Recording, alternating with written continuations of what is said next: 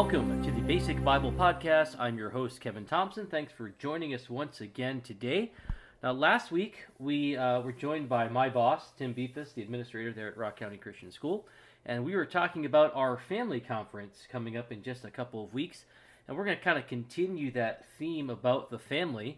We're going to be talking about the new book just released, Christian Marriage A Comprehensive Introduction by Dr. David Ayers of uh, the Grove City College out in Pennsylvania. Uh, Dr. Ayers, welcome to our podcast. It's nice, nice joining you today. Well, this is, uh, you know, I the little known secret of the podcasting world is that when I get books, most of the time I just kind of uh, skim through them, get the basic idea, kind of a, enough to know uh, what to talk about with, with an author. Uh, but this book, I'm, I'm going through and it's like, wow, you know what? I've got to stop here because I really want to delve into this later and, and, and read this entire book. It's, it's really fascinating. Uh, so, give us a little idea of, of why you wrote the book and uh, what, what readers can expect. Well, you know, I wrote the book uh, as an outcome of over 30 years of teaching in this area and even longer of kind of being involved or engaged in it in terms of research. And I really felt that there was this huge hole mm. in terms of, on the one hand, understanding what the Bible teaches about marriage and um, historical Christian doctrine on marriage, but also blending that with an understanding of history and you know historical various historical reference points, uh, such as the Puritans, such as medieval debates about marriage and so forth but then also modern social science, which which bears out very strongly what the scriptures teach about marriage. And so to basically blend all those together harmoniously uh, was really important to me. I also felt that there was a gap in rooting everything in, in and starting where God starts, which is what right. is marriage and why does it exist? Why did God create marriage and, and what did he intend for marriage to do? Hmm. And until you understand that, everything else you talk about with regards to marriage is kind of up in the air. So if somebody says, well, you know, you need to have a good marriage, well, to a Christian, a good marriage is a marriage that fits God's definition of it and does what marriage is, is intended to do. And so if you're going to choose a spouse uh, within which to carry out God's design for marriage, that's a little bit different than just choosing a spouse that pleases you personally in some right. way. Um, and so, in, in, all these things, you know, your understanding of divorce and remarriage, your understanding of how the church should support marriage, all of it really has to do with an understanding of what marriage is and what God intends it to do. And marriage is a creation ordinance created before the fall, upon which human society fundamentally rests. Hmm. And the family rests on, on marriage, and and and human society rests on the family. So it is it is a very essential institution. Right, and that's where I we hear a lot about uh, the family being attacked or marriage itself being attacked, marriage itself trying to be redefined. But I, I really feel like a lot of people who are defending marriage don't realize what they are defending. A, a lot of Christians, even, their basic definition of a Christian marriage is simply something that's heterosexual and you shouldn't get divorced. Outside of that, um, uh, th- there isn't a lot of teaching. That's what I appreciate about your book. You said you you start where God starts, and so may, I want let's let's jump right into that statement that you made about how you defined marriage. Marriage is a part of God's uh, creative design or creative order. Could you kind of unpack that statement for us? Sure. It was created before the fall, and so if there had never been a fall, and C.S. Lewis depicts this in, in his book Perelandra, which is the second part of his space trilogy, where Eve manages, with, with the help of Professor Ransom, to successfully resist temptation um, and, and remain sinless uh, beyond the defeat of Satan. And so you see, you know, at the end of that book, a world led by an Adam and an Eve figure as co-regents of that world, and they have children.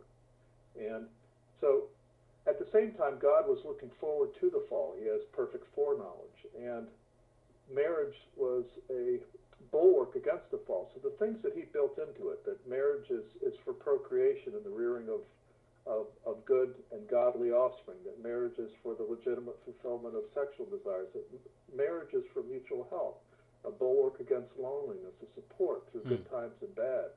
That just became so much. It's not that marriage became more important after the fall, but the full realization of its intent and design was certainly, uh, you know, engaged at the fall in ways that that really help us in, in the broken world in which we live. The other thing is marriage is a, a mystery, says Paul, that reflects the whole union of Christ and the church. And that's Right. not something he said out of thin air. All through the Old Testament, God continually refers to himself in, per, in familiar terms to his people. Um, and one of those familiar terms is not only the father-child, but the husband-wife. And over and over again, he speaks to Israel as a, as a bereaved husband uh, with a wayward wife. Uh, the, the Bible begins with a wedding. The, the, the, the Old Testament ends with a ringing condemnation of, be, of the betrayal of Hebrew men against their wives, the Mm. covenant of marriage. It begins, you know, with with a, with two simple married couples, one one who were the parents of John the Baptist, and the other one who the parents of, of Jesus Christ. It, the first the first uh, the first miracle as, as, as the great Anglican wedding ceremony notes and many other Protestant and Catholic traditions note, the first miracle was at Cana, Right. uh, was at the wedding at Cana. And the Bible ends with the marriage of Christ to his church. And then the other thing, and this is something I think the Catholics have been better at really drawing out fully, uh, is that marriage reflects the Trinity. Hmm. That, that a perfect union, a relationship of perfect love that existed eternally, and from out of that relationship of perfect love, uh, life flows. You know, life flows out of that relationship. So, marriage is so profoundly important. And when we, when we uh, dishonor it in any way, or when we teach about it falsely, uh, we bring it.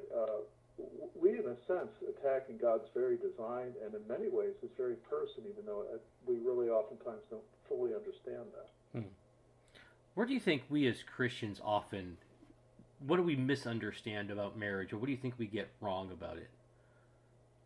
Well, what I sometimes have said to my students over the years, and, and uh, this can probably scandalize some of them, but I say, look, if marriage is what many hetero, what most heterosexuals today believe it is, then there's no reason that homosexuals shouldn't get married.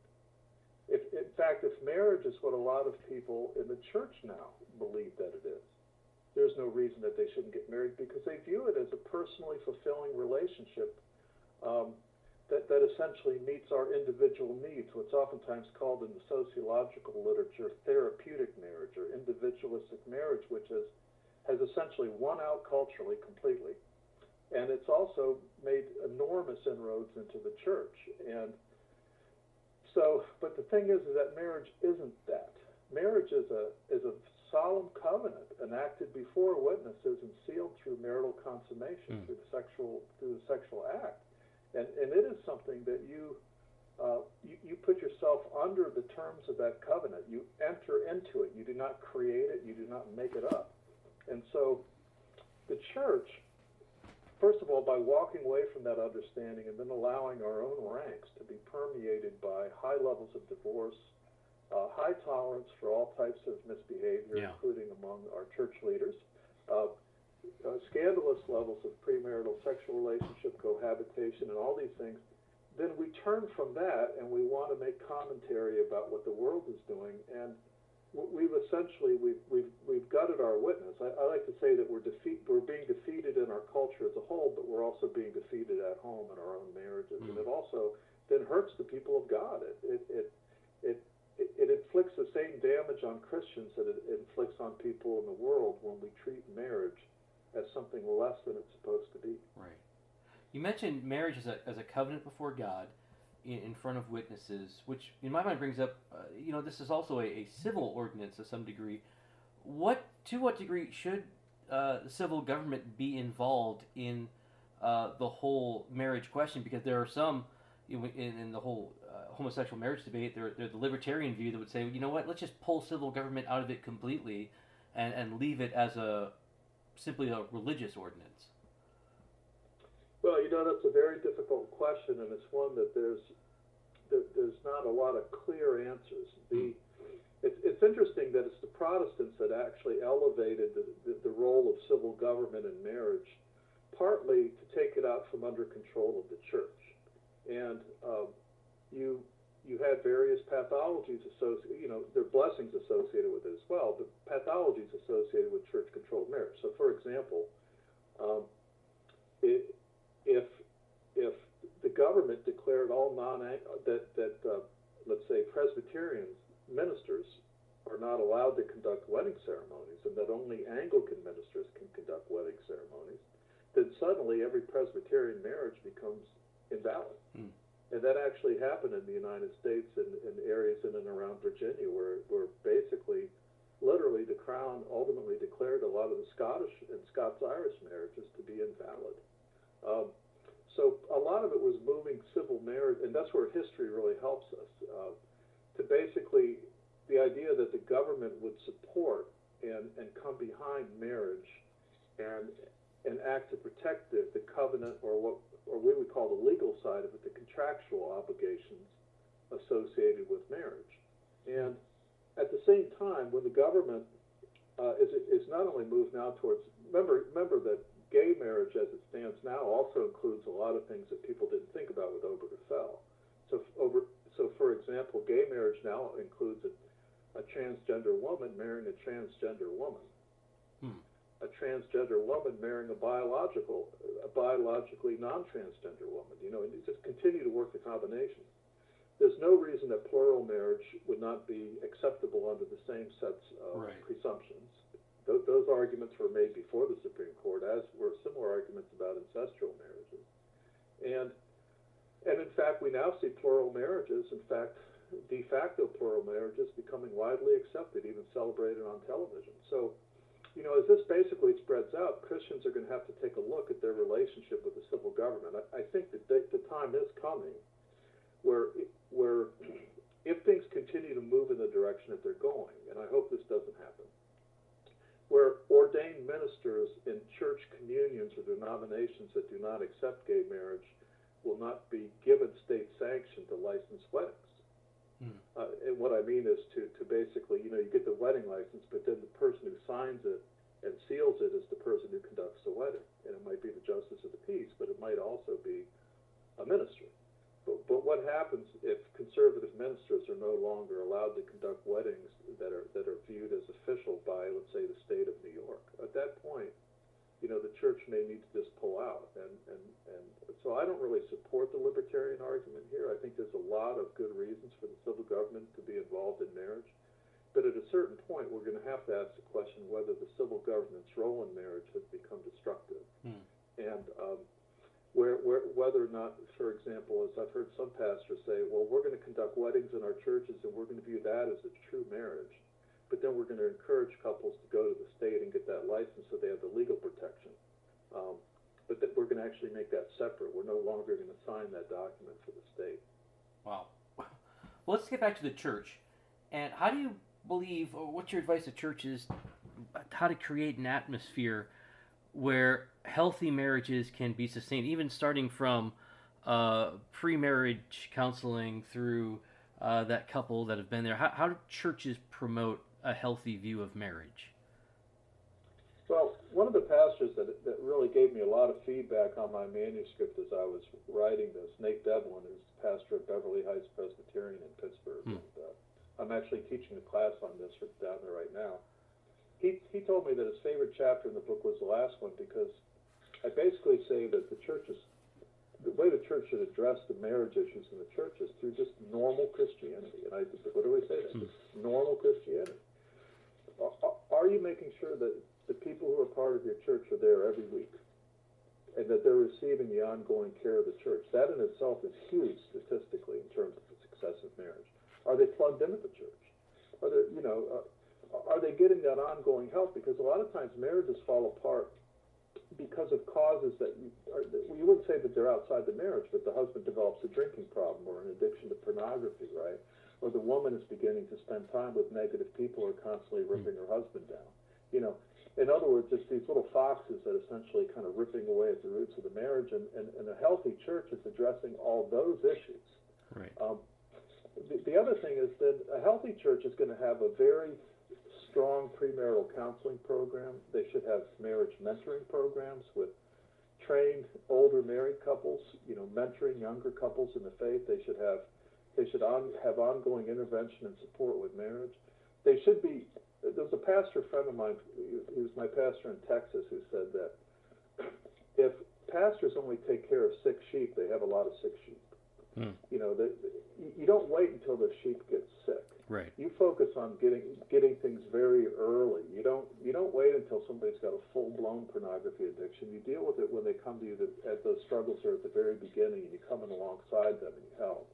And it should be compassionate, but it should be very forthright and honest. And I think I think if a church is functioning the way a church is supposed to be, you know, th- then those those people that are plugged into that church, whether they're they're dating, they're single, they're married, they're older, they're going to be getting the support that they need for their marriage. But it, it really does need to include marriage mentoring, premarital counseling, marital counseling, and uh, you know, preaching on it, marriage retreats, anything that the church can do. Because remember, this is this is not something we can take for granted anymore. We, Right. we know that our people in our church need help with it. Yeah. Of course, this all presumes that Christians are in church, and I try to make that uh, point every time I get the get the chance. Is that Christians ought to be in church, ought to be a part of the body. We were never meant to be separated from that, and so of course you're uh, you're going to have some problems if you are not connected to the body whose head is Christ. So, uh, want to quick throw that in there. well, let's um, change gears a little bit and, and, and talk about the singles in the church or uh, single Christians who are uh, looking to be married. We live in, uh, I, I think, a difficult time uh, where there's a lot of pressures on singles, not just with uh, premarital sex, but even um, the whole dating culture. And now we have uh, the online perspective of all that. You know, you've got apps on your phone where you can find. Uh, so, what advice do you give to single people who are uh, searching God's God's will in this area? Well, first of all, single single people need to be grounded very, very fully in a Christian understanding of sex and issues like cohabitation, which statistics show us we're losing that battle with belief among the younger singles in our church, and they, they really need to understand that that before God, but also for their own welfare, for their own future welfare, especially serial cohabitation, serial sex partners, uh, those are those are ultimately really decrease the chance that any of their that their future marriage will be successful. The the other thing is that, uh, and not to mention things that they can like an STD that could shape the rest of their lives. Right. But the uh, abor- you know abortions and you know all this kind of stuff. The other thing though is that for them to understand that being in a church with lots of healthy marriages, even if you're not married yourself, really creates an environment in which you can thrive as a single Right. and in which you can really participate in the lives of those folks, not not not necessarily having to babysit for them all the time, but being able to just to see that and to have that as a witness around you and the encouragement uh, that being around children and older couples and all that really helps to round out your understanding of your life, you know, as a as a single person. And the a bad marriage is worse than no marriage, and so nobody should be rushing into marriage, but they also shouldn't be unnecessarily prolonging it beyond what Yeah. their capacities allow. You know, if, if you wait to get, if, if, if Christians keep routinely waiting to get married until their late 20s and early 30s, it's going to be really hard for them to resist sexual temptation. And a lot of times it's not because they're not mature enough or they haven't found the right partner. It's because they're looking for marriage to be like a capstone experience. You know, when I have all the money I need, when I've Right. when I've got a mortgaged house, when my career is established and my graduate degrees are finished, then I'll get married. And and then people turn a blind eye to the to, to what that means sexually and in terms of cohabitation. That is really unnecessary. Marriage hmm. can be once you're mature enough to get married and you know who you should be getting married to, marriage could be a foundation and a platform to do all those things. And that's what people in my generation tended to do. And it works very well. You know, and that's a good point because that that's something that sounds conservative, sounds good. That hey, you know, you need to get all your ducks in a row before you actually get married. And we're not saying we should, you know, jump into that unnecessarily, but um, yeah, we don't have to have everything, um, necessarily perfectly in order. In fact, I'm not even sure you can have everything perfectly in order. um, I, I, I know my wife, and I and I I didn't know what perfect order was until uh, I had someone who could point out some things that I wasn't seeing. Uh, and just kind of echo what you were saying. Uh, I I grew up in a single uh, parent home, and so I didn't have uh, the benefit of uh, what some have. But you know, being in the church, I, I, I didn't get married till a little later, but I was a, a, single youth pastor for a little while, and being around other couples, being around families, began kind of filling in gaps that I, I didn't have before. And so, as a single person, even learning, you know, sitting through, uh, I remember sitting through a marriage conference, that that helped me. That that whole experience helped shape what uh, marriage would be for me. So it, it's incredibly valuable for, for single people to be mixed in with uh, with married couples, especially uh, healthy marriage couples. I want to. Um, our time is kind of slipping away here, uh, but we, we hit on on premarital sex. Um, but I, I, wanted to.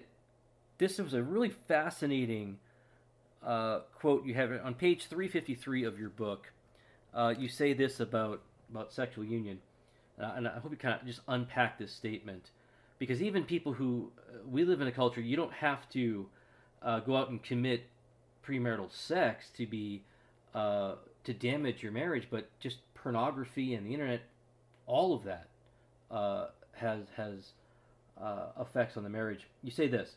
Just as alcoholics can never truly and properly appreciate fine wine, those caught up in a sex crazed culture with no regard for marital boundaries can never truly grasp the essence and joy of godly lovemaking.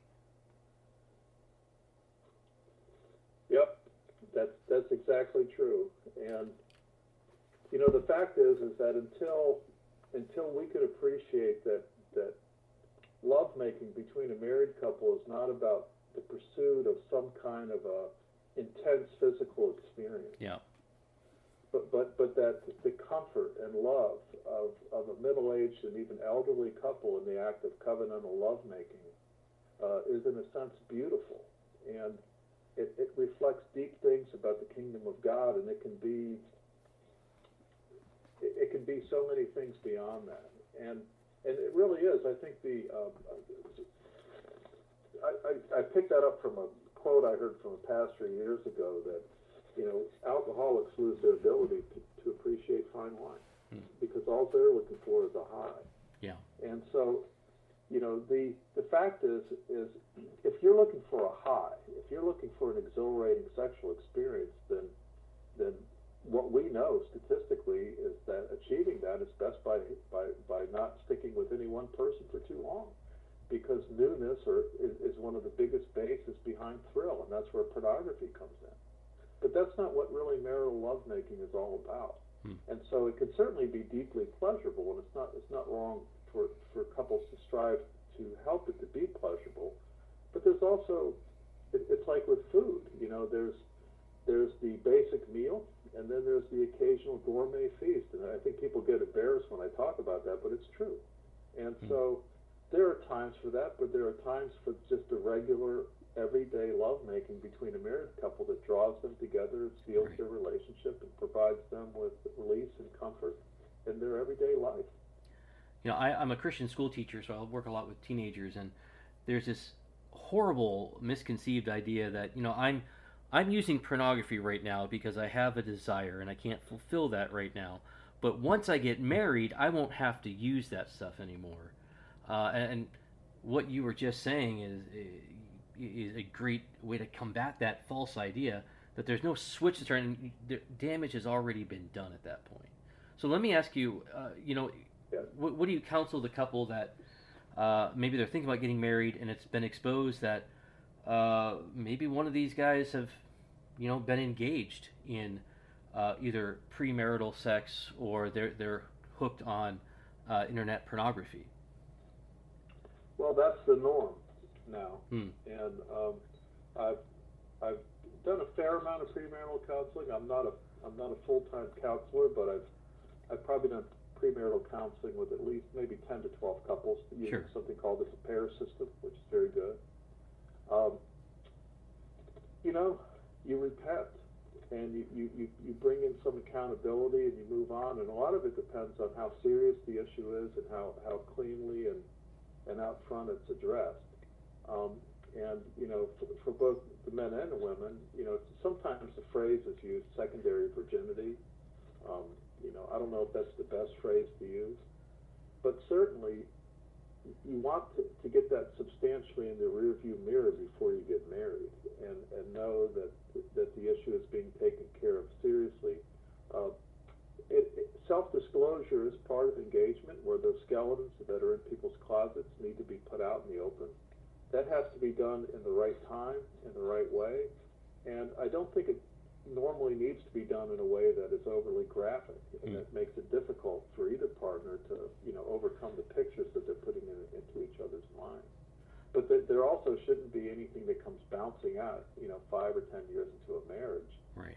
that the other partner could say, "I wish I'd known that when we got married," or "I wish I'd known you had an ongoing struggle with that." They, you know, because oftentimes what they find is is that, you know, most women today really understand how hard it is. You know, I when I was 16 years old, you didn't have 24/7 anonymous access to Right. pornography of the most base level possible to human beings to concoct. Uh, you had to go somewhere. You had to go after it intentionally. You oft, oftentimes people that wanted to do that had to go through public embarrassment. Uh, now it's it's it's totally cloaked, and most people have a device in their pocket by which they could Right. access it at any time. That, that's a really tough thing. It doesn't excuse it, but we, we need to have a lot of mercy and grace when we engage that reality because it is hard. Now, also in the book, you use, uh, and we're, it's probably our last question here, but you use a lot of social science data, and sometimes Christians misuse that because I don't think they know how to properly handle such. But you have a background in this. Uh, tell us how you use that in the book, and and, and uh, for what for what purpose? Well, I use it and I blend it in quite a bit. First of all, to help people understand the realities that they're dealing with. Yeah. You know, like uh, how many of the teens in your church are probably involved in these particular activities? What what in anonymous surveys, what are they going to give us the reasons for that? What are the real divorce rates? You know, who is more likely and less likely to get divorced? Uh, when does divorce happen? How does premarital counseling lower the risk of divorce? All those kinds of things. But because I try to blend it in harmoniously, and I try to I try to write in a compelling way, and when I talk about beautiful things, I want my writing to be beautiful, you know, so that it doesn't come across as dry and clinical. So that in a sense, uh, it's not like over here we're going to talk about the scriptures, here we're going to talk about the history, and over here we're going to talk about social science. But to, but to blend it in together really quite naturally. You know, the Bible says, for example, that marriage is a form of mutual health and comfort. And then social science shows that married people are live longer or healthier or less likely to commit suicide or less likely to abuse drugs, you know, those kind of things, which supports the biblical account and helps us to see that marriage does do what God wants it to do, and that it does it for the, for the unbeliever and the believer alike if that marriage is a healthy marriage. Well, again, I want to remind our, our listeners the book we're talking about is Christian Marriage: A Comprehensive Introduction by Dr. David Ayers. And we've really we haven't even scratched the surface of material you can find here in the book. We haven't talked about marriage. We haven't talked about much about history or, or, the, or the Puritans or anything like that. So there's so much more. You you want to get the book again, Christian Marriage: A Comprehensive Introduction. We're going to have a link to that on our website. Uh, Dr. Ayers, thank you so much for for taking the time and talking with us today. Thanks for having me. It was really delightful. I want to remind all of our listeners also our, our family conference is coming up at uh, Rock County Christian School. You can learn more about that at www.rccsfamilyconference.org. And we'll have a whole class, a whole breakout session on the meaning of marriage taught by uh, my friend Josh uh, uh, Dostal. And you won't want to miss all of the other stuff there as well. Check out our website at www.basicbiblepodcast.org. So until next time, have a great rest of your week.